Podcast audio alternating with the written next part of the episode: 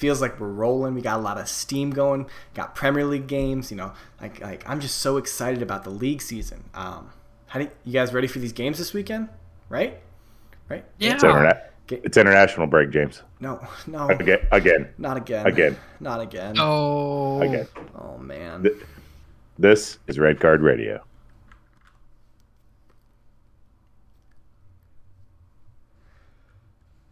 Good morning, good evening, good afternoon, whenever you're tuning in. Thanks for listening. Red Card Radio is a weekly look at the Premier League from three friends who support different clubs. My name is James.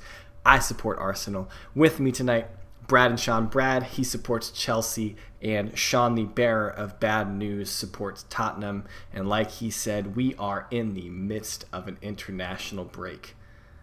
Man, these things suck. These are the worst. Hey, the best news of the day, in all of this bad news, the best news of the day we got was that Weston McKennie is going to start against Jamaica in the World Cup qualifier.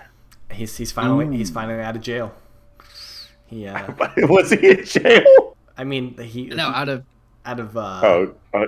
bench jail of Juventus. No, Turin. No, he got the bench jail of Turin. No, you remember the last international break? He he broke COVID protocols. Right. That's right. Yeah, so I did forget that. Got sent or bachelorette party. Yes. Yeah, whatever. Yeah, it was sent back to Turin. Yep, that's right. Yeah, but yeah, so you know what? That's the best news is that we actually have one of our young stars playing against Jamaica. That's the best news of the international break, because the bad news is we don't get any EPL games. It feels like there's been so many. And I guess we have to gear up for the World Cup, which is supposed to take place in 13 months. It's about a year. Yeah, in the middle of the dang season, that's going to be crazy. Normally, it would be in 8 months, but since we're playing it in December, that'll be fun for Red Card Radio next year. This is a teaser for the World Cup episodes of Red Card Radio. You guys are definitely going to want to tune in for those in a year. You're going to want to subscribe, drop a comment, and give us 5 stars. Yeah. Otherwise, if you don't, you might have to spend the night in the desert in the wintertime, which is also kind of still the summer. So it's still going to be hot, which is kind of confusing because we're having the World Cup in the wintertime. For what reason? Because it's still around the equator and it's still the desert and it's still going to be hot. So I don't know what reason we're having it in the summer. But anyways, you might have to spend the night in the desert in the wintertime. That would be inconvenient. That would be very inconvenient. I think that's more than mildly inconvenient. That's super inconvenient. I thought you were going a different route with that. I thought you were going to make some sort of comment on the slave labor practices in Qatar. Oh, no. But that is definitely way more than slightly inconvenient. Yeah, exactly. This podcast has now been banned in Qatar, by the way. Yes, feels bad. We just did. We need you guys to rate, comment, and subscribe so that we don't fall apart, because that was a huge listener base. I think it was though. I think we had a listener from there. The Qataris were holding us down, and now we've just been banned. We're still live in China though, so hey. Yeah. But wait, we said Ozil though, so I don't know if we're in China either. Well, thanks, Brad. Sorry, I did it again. What we've got on offer for everyone this evening, or this morning, or this afternoon. We're going to catch your comments from last week. We are going to cover the EPL results from match week 7. And then a couple news stories coming in the Premier League. We've had a manager that has been sacked. We've got a takeover bid that's back in the news. And there was an interesting discussion on football Twitter, on English football Twitter, that we're gonna weigh in on, that I think Sean is gonna be particularly keen on giving us his opinion for. But as always, I think you'd be surprised. Well, now I'm very curious, because I wasn't. Then if you're curious, then the listener should definitely hang on for that conversation. That's a teaser right there. But first. We got to get to the comments, right, James? First, exactly. So, as always, we had Jimmy and Will on YouTube. Jimmy, wait a second. What's up? Okay. We missed a part here. What did we miss? We missed a part here. You want to talk where is my table? We'll talk about the table after we talk about comments, bro. That's not that's not what the sheet in front of me says, but I'll allow it. That's fine. As the man who's driving, for the listeners at home, we all have a Google Doc that we keep together so we can see what the rundown is. It definitely has table in front of comments. Hey, Brad. But... Hey, Brad. Where do you see the table now, homie? He just moved it. Looks blue. Poof. It looks blue to me. Deleted. We'll talk all right, so we're talking about comments first. All right. So Jimmy had some thoughts about this Manchester City-Liverpool game that we are going to talk about in just a few minutes if Brad ever lets us get there. Jimmy, in relation to our conversation about penalty takers last week, Jimmy is apparently taking James Milner, 675-year-old James Milner, to take his penalties. Just gut reaction, Brad. Is that good or bad? That's the worst thing he's ever said. Hold on now. Now, is he saying out of City or is he saying out of? Well, Jimmy's a resident Liverpool fan. Playing Liverpool I'm sorry. Liverpool. Out of Liverpool, he's taking out of the Liverpool squad. He is taking Milner. That's what the man said. That comment is as bad as 99% of the things I have said on this podcast that he finds ridiculous. What did we? That is Brad level. Jimmy has now. We red carded the Brad level. We red carded him a couple weeks ago for something he said. We did, but it can't possibly be nearly as bad as what this was. I think he gets 2 red cards for this one. Yeah, my mind. I just was thinking of that. I was looking around my desk, and it's in my truck from moving. I was like, "Where is my red card?" All I have because is I'm looking for a way to defend him on this because there's not Milner's not the worst option you could have if you took the entire Premier League. Milner shouldn't be on the field. That's what I think his point, and maybe, Jimmy, let me know if I'm misrepresenting you. His point is that Milner is reliable. I think so. It is you know what to expect out of Milner. However, on the team, you would probably go with Salah first. You probably get to about 4 or 5 people before you reach Milner, who's on the. I'm trying to go. If he's on the field, which I have to preface that because he's not on the field a lot. So I want Alisson to take it before him. I'm trying to go through the Liverpool depth chart. It's like Salah, Mane, Firmino, Jota. I don't think Mane. No, I think Firmino's second. I don't care about Jota. That's fine. Yeah. It's fine. But Mane's. Oh, okay. Mane's, you're just naming. Okay. Mane's ahead of Milner. Yes. I think I'm taking Thiago. Henderson. Was he on Thiago, was he on the field? I might take Robertson. I don't know if I'm taking that. Henderson is basically Milner, just younger. He's a reliable, do-it-all player in the midfield. I think he's less of a Swiss Army knife than James Milner is. James Milner could literally play every position I'll agree on the with pitch. That. Yeah. But I'll agree with that. In terms of their similar players. In terms of their drive is exceeding their skill, and that's why they play. I agree with that sentiment.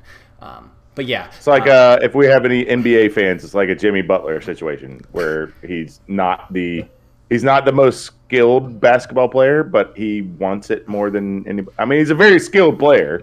He's a lot more skilled than I. I see you twisting your head. Yeah, Jimmy Butler's a beast. He is because he wants it more, and he goes after everything. Okay, think about someone like Kobe. Like Kobe had that same mentality that Jimmy. Kobe had that mentality to like times 10. Yes, Jimmy but also Butler had the skill. Yeah, so that's why he was that. Jimmy Butler can never be that. He doesn't have the skill. Agreed with you. I don't think Jimmy Butler could be Henderson, that level. But Henderson could never be Gerrard. Agreed. Yeah, he just doesn't have the skill. As hard as he works, he will never be that. Agreed. And then if Gerrard had the work rate of Henderson, he might have been Ronaldo. He might have been the best midfielder to ever play. I mean, I think if you look, and he's still in the conversation. Like I don't know. I think if you look at like work rates and you're comparing people, like I feel like Jimmy Butler was not a good NBA player to choose. I don't know who the right. It absolutely was. I don't know who the right NBA player is to choose, but I don't think it's Jimmy Butler. Manu. We're gonna get in the weeds here, guys. We're gonna get in the weeds here. All right, fine. What does Will got to say? Oh, well, hold on. He also actually had a legitimate. Oh, he does have a second one. His legitimate thought was also about James Milner and thought that he deserved a second yellow card against City for a tackle he had on Bernardo Silva, which is 100% true. He deserved a second yellow card for that. He should have been sent off. And he gave a shout out to fellow Red Carder Will and Juve for their victory in the. Turin Derby this weekend. Juve got a 1-0 victory over Torino in the Turin Derby. I don't know the official name of that derby. I'm sure I knew it at some point, but Will, fill us in the comments. Will's that's kind of like Chelsea beating Brentford. It's gonna happen. I don't know. Be careful, Brad. It might not. We're not Arsenal.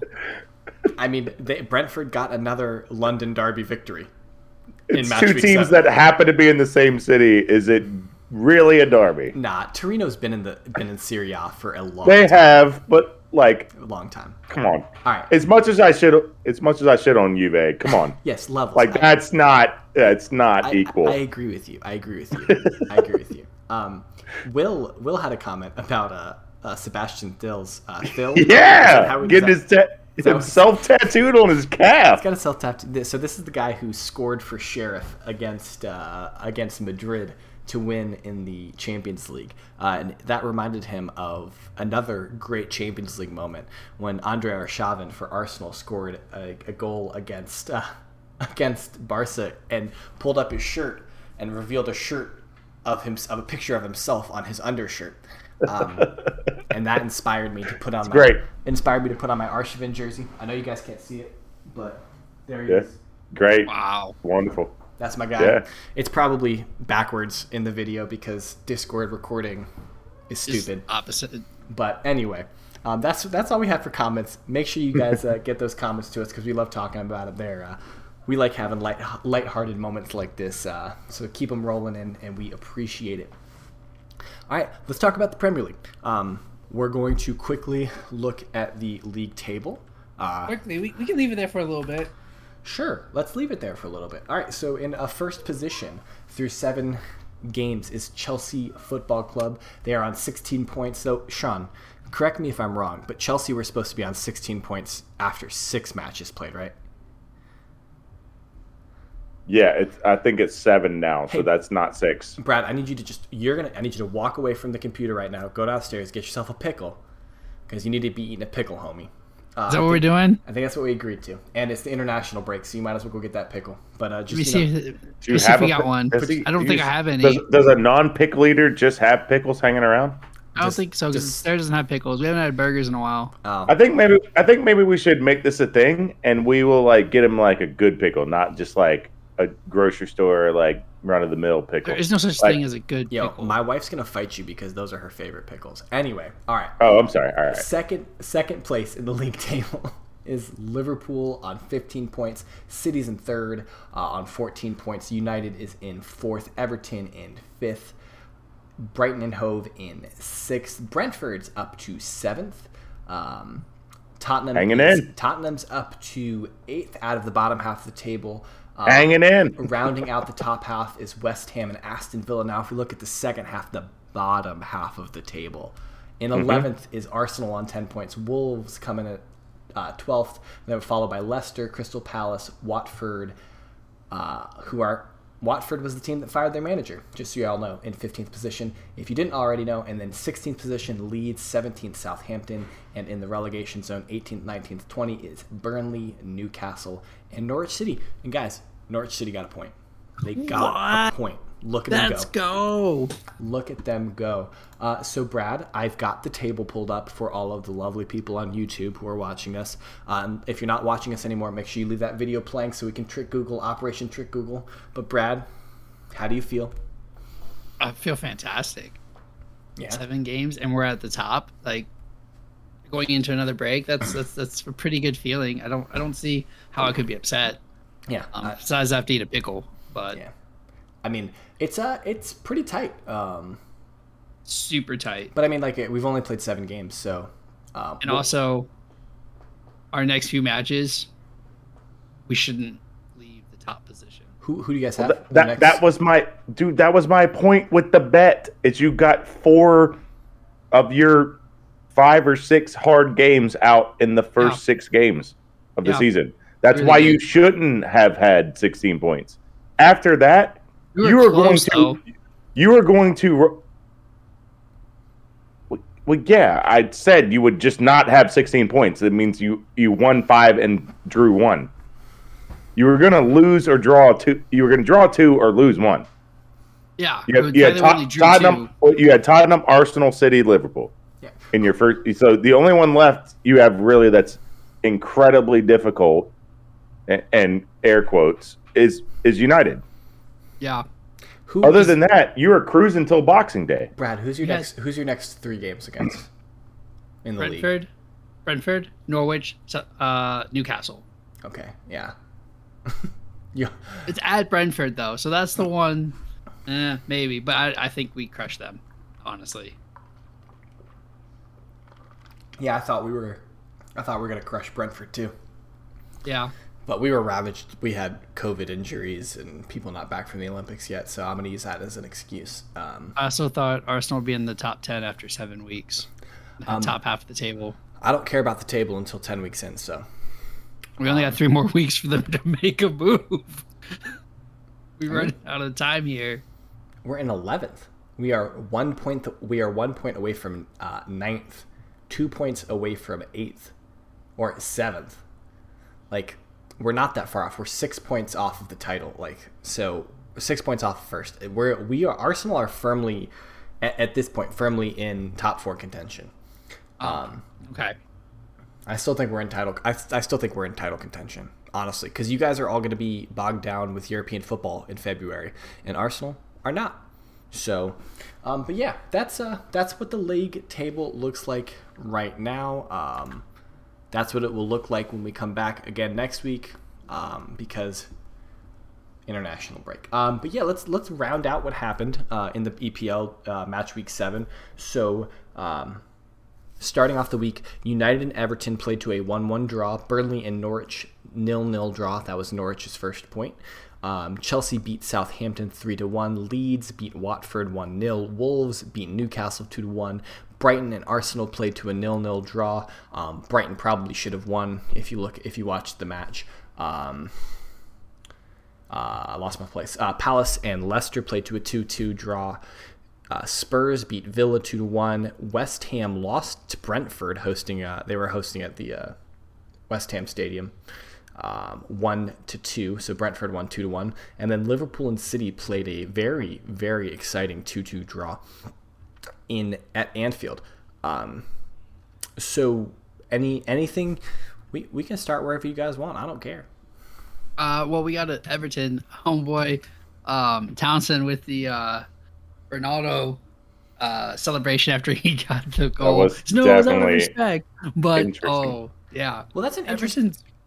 What I was saying, the way I previewed this last week was that it was experienced manager, not as good squad versus inexperienced manager, better squad, and so Ole made some interesting choices. Left Ronaldo on the bench coming into this match. Sancho was on the bench, yeah. So a lot of his big guns were on the bench.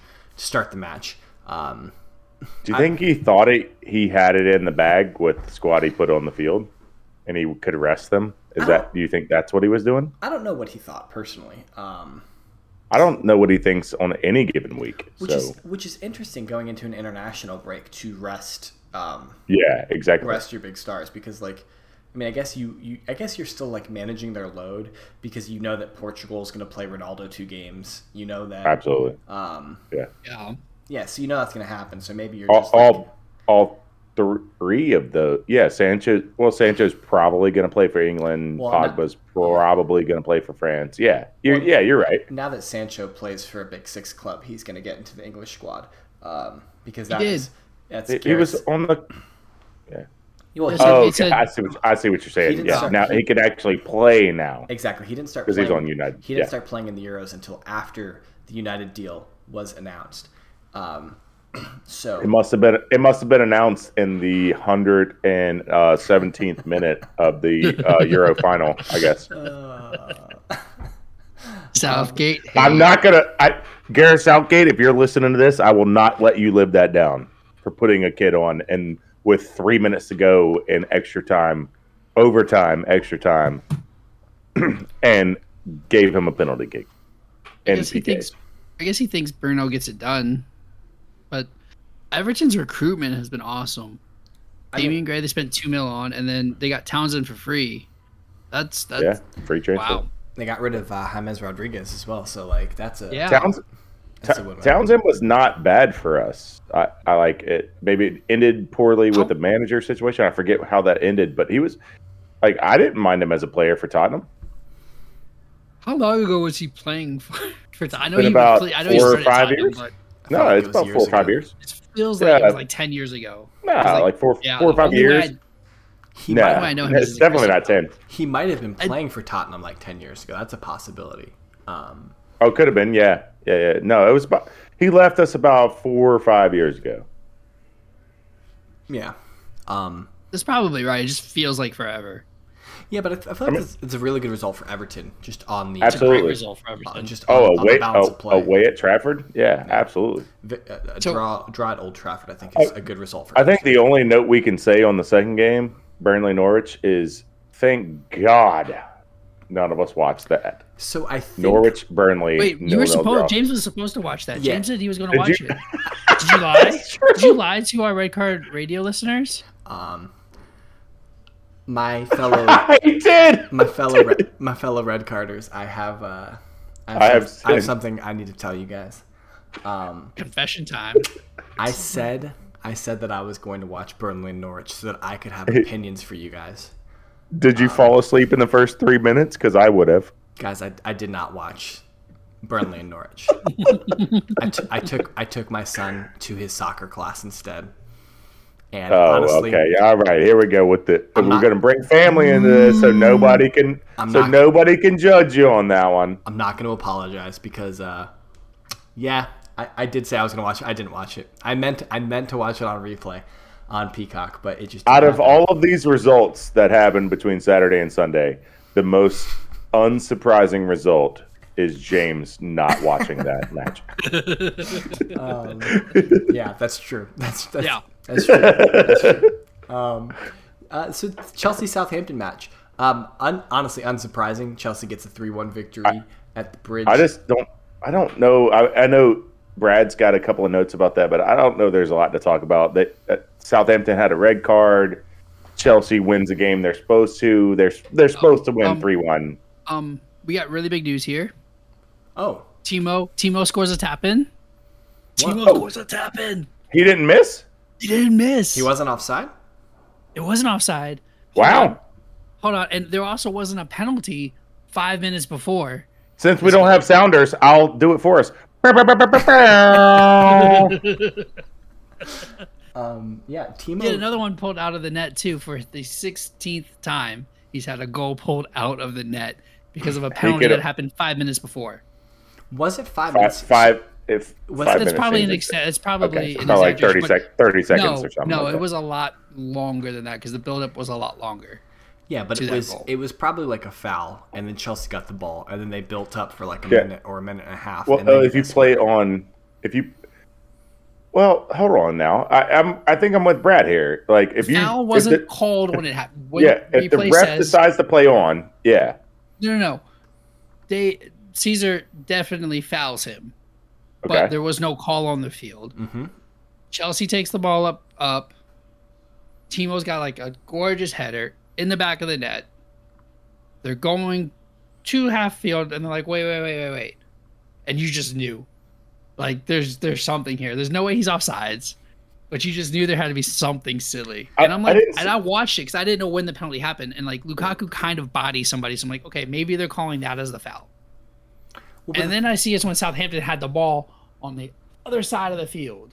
I mean, but if there's a foul, so this is kind of what I was talking about in the Arsenal Tottenham match, is that I thought that Xhaka fouled Højbjerg leading into the second Arsenal goal. Now Arsenal scored 20 seconds after that, and so it was immediately preceded the goal. But okay. so what Brad, you're saying is that there was a foul, and then Chelsea had a quite lengthy build up, and then scored.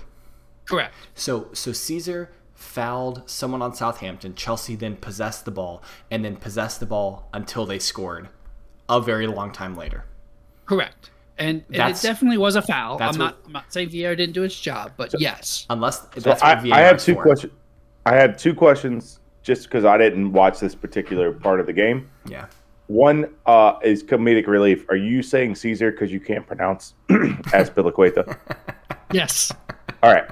Yeah, she goes by Dave. Right. And two, did the foul directly help Chelsea score that goal and get the breakaway? We got the ball back. It wasn't a breakaway. We got the ball back. It wasn't a breakaway. So, that's the thing.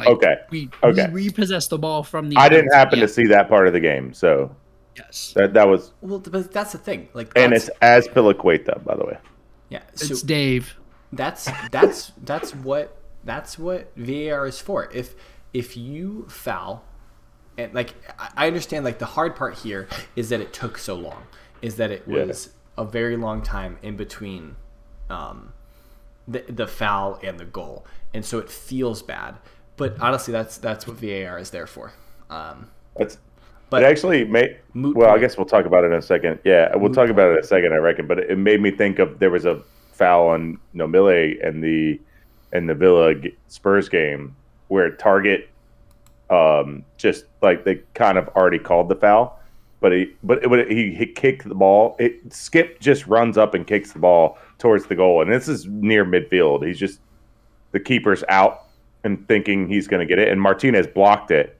But if it would have went in, I wondered if they would have let that play on because the whistle had not blown yet when he kicked the ball.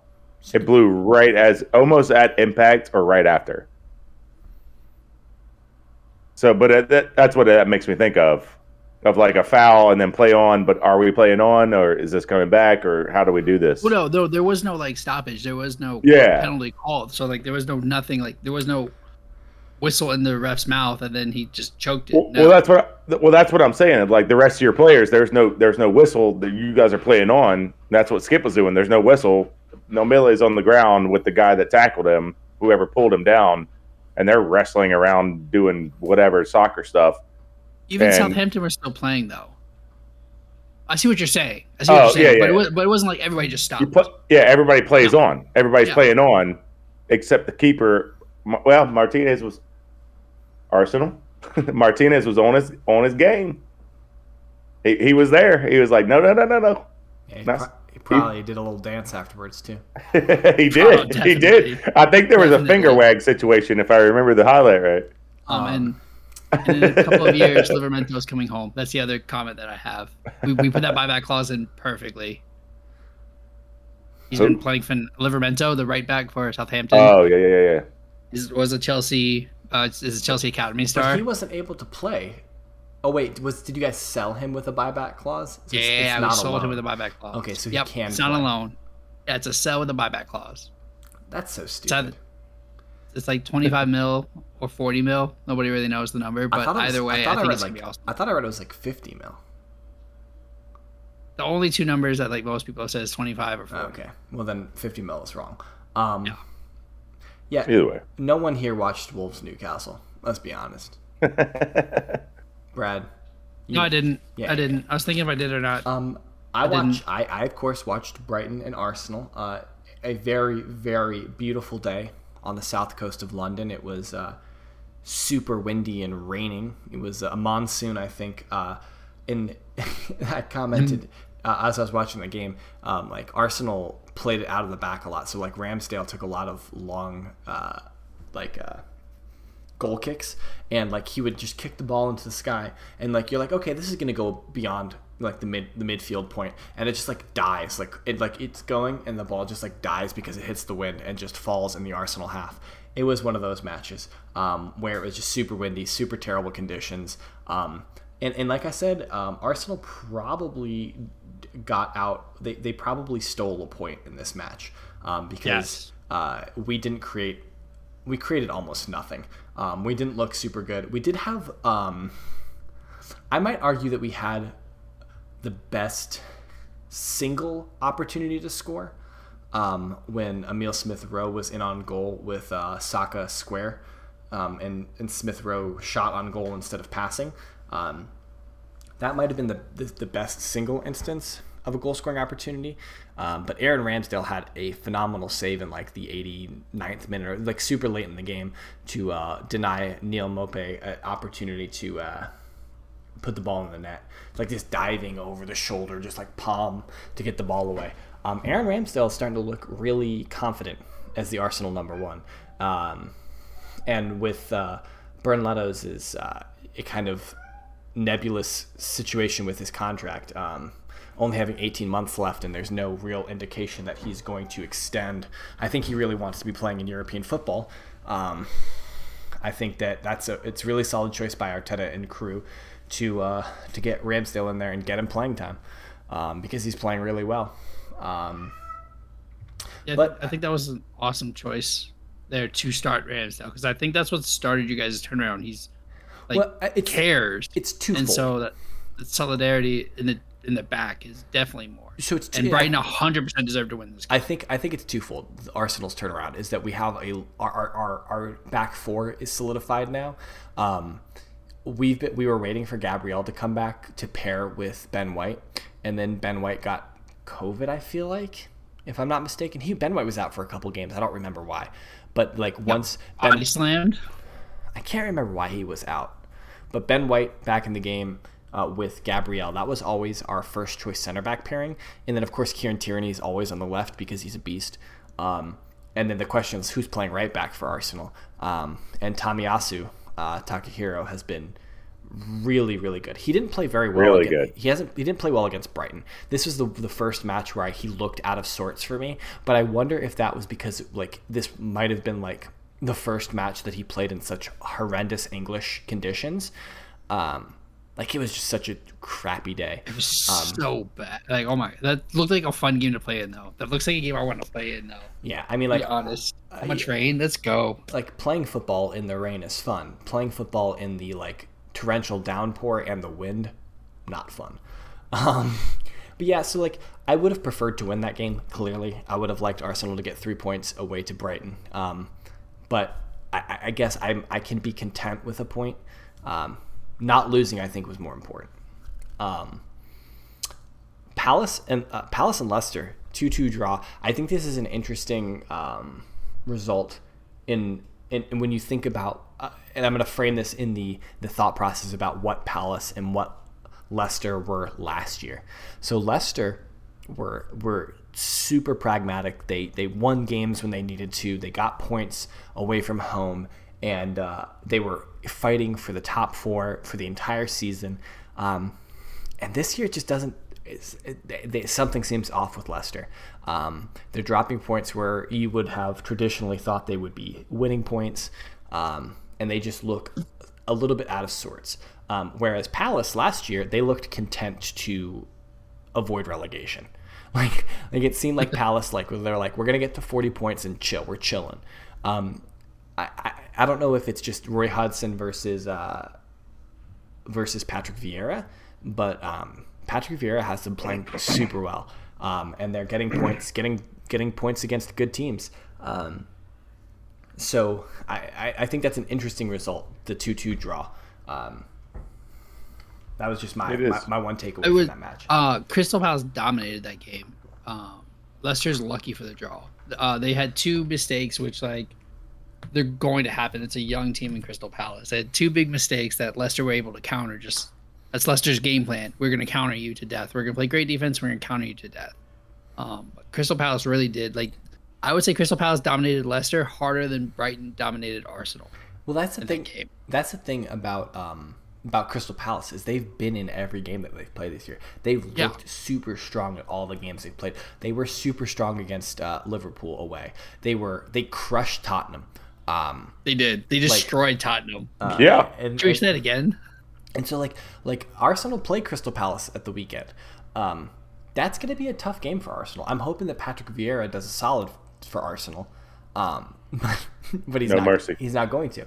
No, it's going to, because I feel like Patrick Vieira feels the type of way that he wasn't in the Arsenal job contention when Emery got fired. It actually makes me think of, and I can't remember if we, I'm pretty sure we had this conversation on pod or off, but Vieira falls into that conversation of I need to pay more attention to Newcastle or to Palace football more than I have to see, because there's not a lot of really great players that translate to great managers. There's not a lot of them. Yeah. There's a lot of really great players that end up managers, but they aren't very good. Yeah. Like I'm excluding people like Zidane, who, like, when you get handed the squad that he got handed at Madrid, like, okay, like, that's not really fair. Yeah. Like, I probably could have won a Champions League with that squad. It's like the Steve Kerr thing, inheriting the Golden State Warriors. Yeah, exactly. And even to that level, Steve Kerr wasn't that great of a player. He was a good player. True. Yeah. Wasn't a great player, but like Patrick Vieira was a top 3-5 midfielder almost his entire career. Yeah. And now he's transforming Palace into something that's formidable. This is something to watch. I think this is something that I'm earmarking to make sure I pay more attention to. I mean, Vieira's had coaching jobs in the past. Like, this isn't his first manager. Sure. He coached NYFC. Not very successfully, if I'm not mistaken. I think also managed. Well, if he's going to learn, you might as well learn in the MLS. Yeah, I don't know if it was. I don't know if it was Monaco or someone else. It was Monaco because that's where. It was Monaco because that's where Cesc went. Cesc went to go. I think Cesc went there to play under him. I think. Henri managed. Oh, it was Henri. You're right. Monaco for a while. Right. Yeah, I'm not sure who was where. So, for some reason, Rennes is sticking out. You might be right for Vieira, but it's one of those mid to low tier. I mean, Ligue 1. It makes sense that Vieira went to a French team to manage. Yeah, absolutely. Being French. Nice. You're close. Nice. Okay. Nice. Okay. Yeah. It was so, but yeah. Now he's got his break in the Premier League, and I think he's doing great so far. I honestly need to pay more attention to it. Yeah. So, Spurs Villa 2-1. We kind of talked a little bit about it. How you feeling, Sean? Got back on track. Didn't concede 3 goals. How did you guys plan this match? Because I didn't get a chance to watch it. Were you guys super defensive again? Me and Brad feel differently about it. We do. I feel like we were in control the entire match. I don't. I disagree. The majority of the chances were Tottenham's. Yet were Villa dangerous? Absolutely. It scored a goal. They almost scored a couple more. I don't like. But Tottenham, like, the entire first third of the game, the entire first 30 minutes was all Tottenham. I feel like the biggest difference between the two teams was Son. Son was the reason why Tottenham won. This wasn't a 1-0 win. That is the only thing we agree on, is in watching that game, I just realized in real time, this is Heung-min Son's team. This is not Harry Kane's team.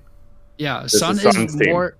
I think Son will be more important to Tottenham's season than Salah will be for Liverpool's. Ooh. Yes. I actually agree. 100% agree. And they should never see the field as a sub. This is not Harry Kane's team anymore. No. This is Son's team. The $200 million would have been much better. But Ndombele shouldn't see the field, shouldn't start a game. He can be a sub. He can't run for more than 35 minutes at all. Oh, my God. That was going to be my next – yeah, it was bad. He needs to be a sub. My next point was going to be that starting 11, other than Ndombele, should be our starting 11. Did Brian Gill start? No. The Ndombele for Gill would be the only thing that I would swap out. He came on for Ndombele. Dele, I don't think fills that hole either. I don't think Gill fills that spot, but I don't think Dele fills that spot either. Because Son played centrally. Ndombele was on the left and Lucas was on the right. Or then Lucas was in the middle and Son was on the right. I can't remember specifically. Ndombele was on the right, and I think Ndombele and Lucas were switching because Son stayed on the left. Ndombele normally plays on the left. I'm pretty sure I had that right. Ndombele was on the left. Was he playing in the front three, though? He was playing in a 4-2-3-1. Yeah, 4-2-3-1. So he was the 10 in this. Okay. And they had Højbjerg and Skip behind a three-man and then Kane up top. Yep. I think that should be our lineup. 14. With a four-man back. And it was Romero and Dyer. And they played okay. Romero shaking some rust. And you know how I feel about Dyer. With Reguilon on the left and Emerson Royal on the right. I like Royal a lot. So here's why I think we differ is that you guys have this was the game where you guys had so many blocked shots. If those shots aren't blocked, they're going past Hugo. Hugo also needs to be replaced. If a frog had a glass ass, he'd only jump once. Like what do you mean if? Like that's called defense.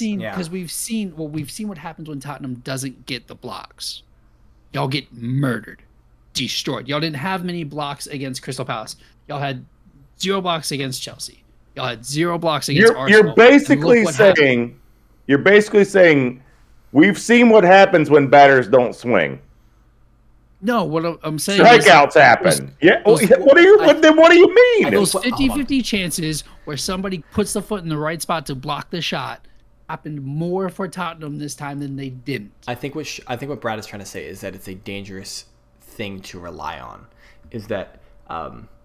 But I also the last second foot. But I also feel like it shows good defensive shape if your defenders are in a position to be blocking the shot, because it's kind of what we've been talking about for a couple weeks now, is that going back to Sean's boy Giorgio Chiellini, his quote about when a player goes to shoot, the defender is trying to block half the goal and the goalie is trying to block the other half of the goal. Like that's just what the defender's supposed to be doing if they're defending properly. And so I think a lot of blocked shots indicates that you have good defensive shape because your defenders are in the right positions. They didn't. Tottenham had no defensive shape against Arsenal for the first 25 minutes, and that's why they got scored on 3 times. Their shape should be good. They've been drilled for. Yeah, but Eric Dyer's 2+ years. Eric Dyer's a caveman. They've been drilled for 2+ years on defensive shape. I think. I get what you're saying. It's like a year and a half, but it was a different. It was a different style. This is a different style than what Nuno plays. Yeah, I still no, it's not. I Nuno still, plays almost exactly like Jose. Any time a comment starts with, "I like the way we played. We had good setup." Romero and Eric Dyer, it's just like your credibility is gone when you have to say that Eric Dyer. Yes. Who are your other center backs? Sanchez? Rodon. Do you guys have Rodon Sanchez? And Davinson Sanchez. Yeah. Yeah. Okay. You guys desperately need center backs. It would be if I had to replace one of them, it would be Rodon and Romero. Dyer. Yes, no, okay. You'd be the R&R would be your center back pairing. Yes, that would be our pairing. That still to me, I haven't seen enough of Romero play to inspire. He started out rusty. Yeah, he passed out of the back and gave it up early. Like it was a thread pass where he thought he was being slick. Yeah, and then it led to a counter which had to be blocked. Yeah. to Brad's point, but. And on the other side of the ball, whoever Grealish's barber was must have started cutting Matty Cash's hair, because homie is the truth. Homie gets up the field very well for that wing back spot. Like he's always in the middle of whatever Aston Villa is doing. He's got the same hairstyle as Grealish. Oh, shorter. That was a legit. Yeah. Thing that you knew. It was Reddit, a legit thing. Reddit told you about this. No, I watched the game, bro. Twitter? No, I watched the game. So do you actually know if he has the same barber? Or is that... I don't know. No, that was just... That was rhetorical. I thought... No, but it'd be dope if he does. I thought the barber comment was serious. Guys, can we find out if Matty Cash and Grealish have the same barber? I need some people in England. We have some listeners. We need to send someone to London to check out this Aston Villa situation. Sean, right? London? London's where we're going? London? I think it's Birmingham. London? Okay. Let's move on. Let's talk about Liverpool City. Liverpool were lucky, I think, to not have 10 men, to still have 11 men on the pitch in this game. Mo Salah also scored a goal that was amazing. Like, it was a beautiful individual effort, that goal that he scored.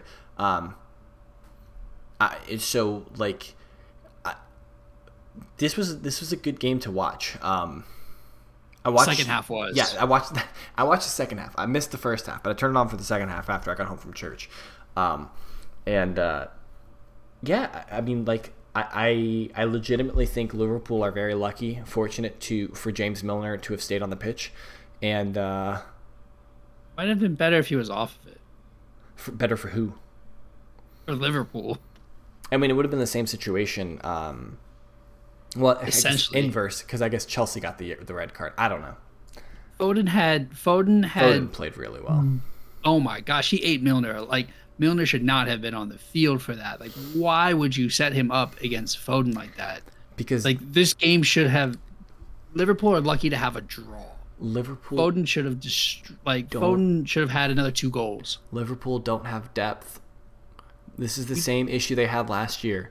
If they're missing players, and like James Milner, can't play. Milner and Henderson are playing whatever position they don't have. Yeah, it's criminal. It's criminal that Liverpool that Jurgen Klopp has been so underappreciated and undersupported by Liverpool FC. I don't mind personally as an Arsenal fan, but it's criminal because they have no depth. Gosh, that was bad to watch. And that first half was all City, just pressing machines, just shutting down everything. They definitely deserved to be up the half, but the second half is where things just opened up, and that was awesome to watch. Yeah, that's solid goal. And the assist too. Yeah, he assisted Mane too. Salah's a beast. I mean, like, there's nothing you can say about it. Like, dude is a beast. I would take him at Arsenal. Sure. I would ask if you would take him at Chelsea, Brad, but you guys already had him once, and he can come back. All right, so that's kind of our. Do you guys have anything else you want to say about match week 7 before we tie it up with Sadio? The Mo Salah is a beast.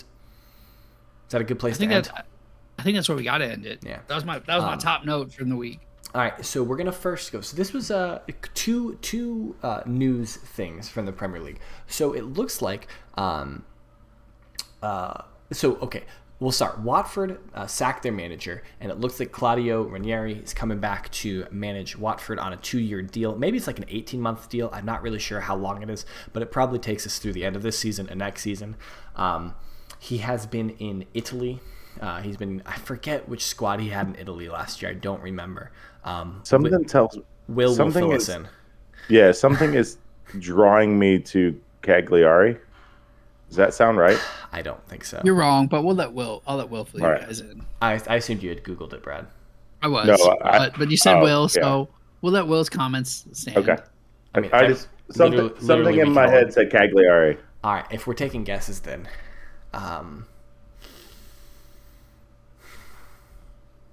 Who did he coach last year? Sampdoria? I don't know. Dang. Wow. Got it. James wins trivia. We haven't brought trivia back in so long. There you go. Owned. Maybe we should bring that back next week. Owned. I knew it was a high to like a mid to like high mid table team. And then if I pull up the Serie A, it's probably Cagliari's probably not even in Serie A anymore. Yeah, did they get relegated? Who knows? I don't know. So Claudio coming back to the Premier League, he won it famously with Leicester City. He almost won it with Chelsea, but they sacked him. So Yeah. And then the other big news story coming out, I think just today, is that it looks like Mike Ashley is finally set to sell Newcastle United to a investment group coming out of Saudi Arabia. Apparently, so this is a deal that has been kind of off and on again for like the last 18 months or so. It fell apart last year. Because there was concern in the Premier League that it was that the crown in Saudi Arabia, the royal family in Saudi Arabia, would essentially be owning a Premier League team, and there was some pushback for that. But apparently, this Saudi investment group has given the Premier League assurances that the royal family is not involved and that it won't be owned by the state of Saudi Arabia, essentially. That and apparently they had pirating concerns over beIN Sports for the money, but apparently that's no longer a concern, which means they're spending buku bucks on this. Yeah. To put it this way, about how much money Newcastle United is about to have, like the net worth of the Saudi Arabia Public Investment Fund is about the owner of Manchester City could spend his total money 17.5 times 13.5 times and still have money left over, still be in the $1 billion compared to the $320 billion that is now available for Newcastle United. So what you're saying is that you could take Sheikh Mansour's money, multiply it 13 times and still not have as much money as the Saudis have. Correct. Okay. You said that really poorly. Yes, That's what I do. But, of course, with financial fair play and all those things, what it means is that like they won't be able to just spend like all. Well, hold on, John. What it means is they won't just be able to spend $300 billion on players. But what they can do is they can just like build a new St. James's Park. Like what we'll see Newcastle do is build a really nice new stadium, build new training facilities, and then it seems like. You know, maybe in like 5 to 10 years, Newcastle could be a big thing. It depends on how much the Saudi, how much financial fair play really is a thing. Because I feel like City has shown that financial fair play ain't really what it's. City, really PSG, what it's supposed to be. Yeah, it doesn't really matter. Madrid. I mean, we'll see. Financial fair play doesn't matter. What I think will be interesting though is like one of the problems that Newcastle has is that it's a little thing called being in Newcastle. Who wants to be in Northern England for 9 months of the year? When you get paid, $300 grand a week, you're gonna have Here's where I'm at. You're going to have to pay players a whole lot of money, like especially South American players. Like there are a bunch of South American players that don't do well in London, and like London is a super cosmopolitan city. It's fairly south in England, so it's probably one of the warmer cities compared to like Manchester or Newcastle, Liverpool. So like, I mean, like not significantly, but it's probably still nicer in terms of like the climate. But like I don't know. Newcastle's a hard sell for a lot of South American players, I think. So it's going to be interesting how they recruit and if they're able to draw players. Because like, is Aston Villa in Newcastle or? That's a running joke. It's a running joke. But Sean doesn't actually know where Aston Villa is. But like the value proposition of Newcastle, I think, is valuable because like they're the only team in Newcastle. Like they're the only big team in Newcastle. So like that's good. So they're a highly supported team. Yeah, like every like Newcastleites, Newcastlanders, Newcastlonians. Yeah, Newcastlonians love Newcastle. Joel, can you correct these guys in the comments, please, about what do we call you? Newcastlonians? I don't know. Newcastlonians. I don't know either. Yeah, no, I don't know what mascot. They all sound right. I don't know which one to say. They all sound right. We're gonna randomly interchange them because we don't know. That's fine. But yeah, that's the big story coming out. That should be finalized, I would imagine, over the next couple months. And Newcastle fans around the world rejoice because Mike Ashley, the curmudgeon, is gone. Now the big thing that sparked a conversation on Twitter this week, it might have been today where I saw it. I don't know, but somebody was asking, would you rather have in your team Jamie Vardy or Harry Kane? in the team or their careers? Let me see if I can find the tweet real quick. I think we could take it either way. Okay, yeah, but like on the court, on their careers, I think is kind of like. I think I would take the same answer both ways. Would you rather have Harry Kane's career or Jamie Vardy's career? That was the question on Twitter. What do you think, Sean? So would I rather have two golden boots or a redemption story and a championship? And I think a golden boot. Yeah, he did win a golden boot. So one golden boot, a championship, and a redemption story versus two golden boots and a Champions League final appearance. Leicester also have an FA Cup. Vardy also has an FA Cup. So two trophies, one golden boot, redemption story, against two golden boots and a Champions League final appearance. I'm taking Vardy. That's the only. Yeah, that's the correct answer. The only answer. Yeah, of course, being a Tottenham fan, it made me think. But yeah, the redemption story of, you know, he was kind of a screw up. He was kind of a drunk. He was in the 7th tier. Works his way up to the championship. They get promoted. He's with them. A couple years later, they're battling for the championship and then win it. Yep. And he's the main catalyst. Like, yeah, that's an awesome story. And is Harry Kane's story good? Yeah, absolutely. He's an academy player. It's a Tottenham story, not an English story. Yeah, exactly. Yeah, he wins a couple golden boots. He's one of the best strikers in England history. Well, he's getting that way. One of the best strikers in England history. Just hasn't won anything. Never won a trophy. Yeah. Okay. So let's take this the second way. Well, first, James, if you want to answer, because I think Vardy's the answer. Right now is my answer. Right now is the same answer. It's Vardy. Okay, Brad. What was your other way? How are you? That was my question. Who would I rather have today? Yeah, and that was my question. And I think, Sean, you're right, especially the way Tottenham are playing right now. The team is not built for Harry Kane to play. Like, this is a defensive team wanting to throw those long balls up, and Vardy is the best at that. That is what he does. He counters. I think you guys have this wrong. If I'm taking a player right now between Vardy and Kane, just on paper, I'm taking Kane. On paper, sure. Because Jamie Vardy is 34. Okay, but he's old. Harry Kane's what, 27, 28? No, he's about 30, 29, 29, 30.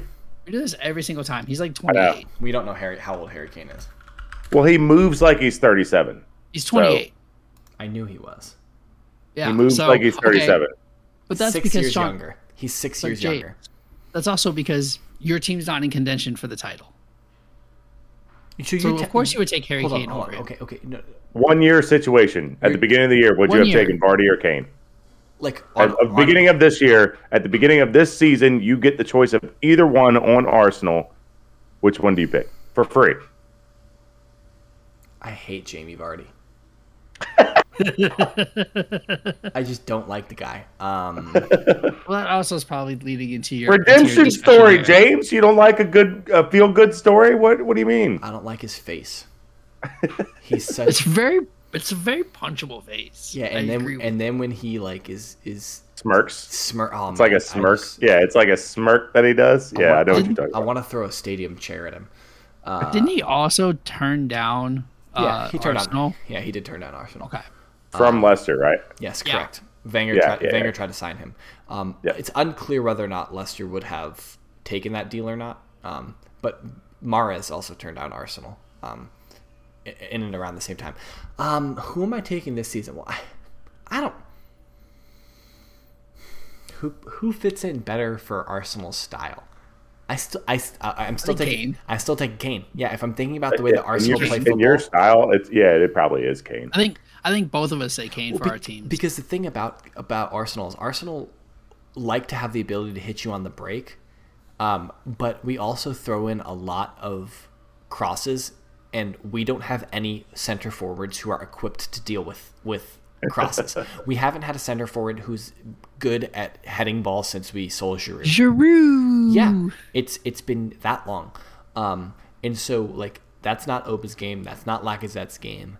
I'm taking Kane because Kane's good in the air. I'm still taking Kane, and he's younger. And actually, what I would do is I would take Kane in August, and then in January I would sell him to City or Chelsea, whoever needs him more, and I would take the 150 million. So does City come back? I mean, we don't have any content for next week. Does City come back in January? I wonder, because like if it's close between Chelsea and City, and like both of them could like Chelsea's clearly not trying to sign another center forward.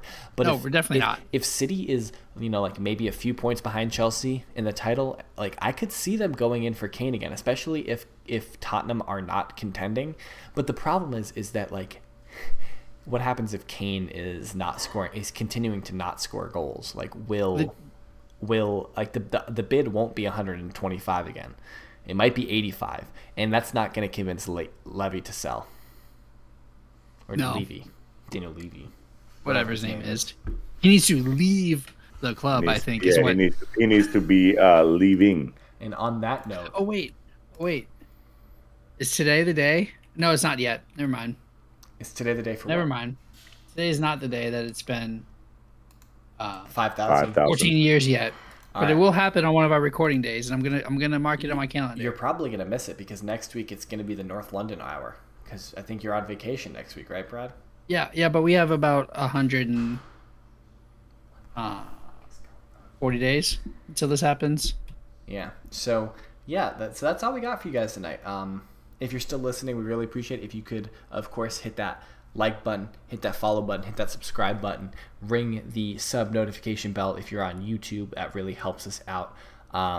Leave us a comment. Tell us what you guys think. If you'd rather have Harry Kane or Jamie Vardy, tell us what you think about the Saudi Arabian, investment takeover of Newcastle. Tell us all about Sampdoria and how you feel about Sampdoria. Or Cagliari. Actually, I realized before we get out, I realized in my head. By the way, Cagliari is still in the Serie A. Barely. What position? In my head, they're in 20th. In my head, the logo was Genoa. Yeah, Genoa. Sorry. What position are they in? The same, basically, as Sampdoria. Okay. All right. But as always. You can reach out to us on Twitter. We got at KSBradG. Send all your Chelsea love and or hate that way. Down below us, the table at @Whiteheart_Sean. And I am always at James Tiffany. And then we collectively are at Red Card Radio. Hit us up. Let us know what you think. And next week, we think we're gonna talk about our favorite kits, favorite jerseys in the Premier League. I guess you have to come back. Tune in next week to find out what we're thinking. And we will see you guys next time. Good night.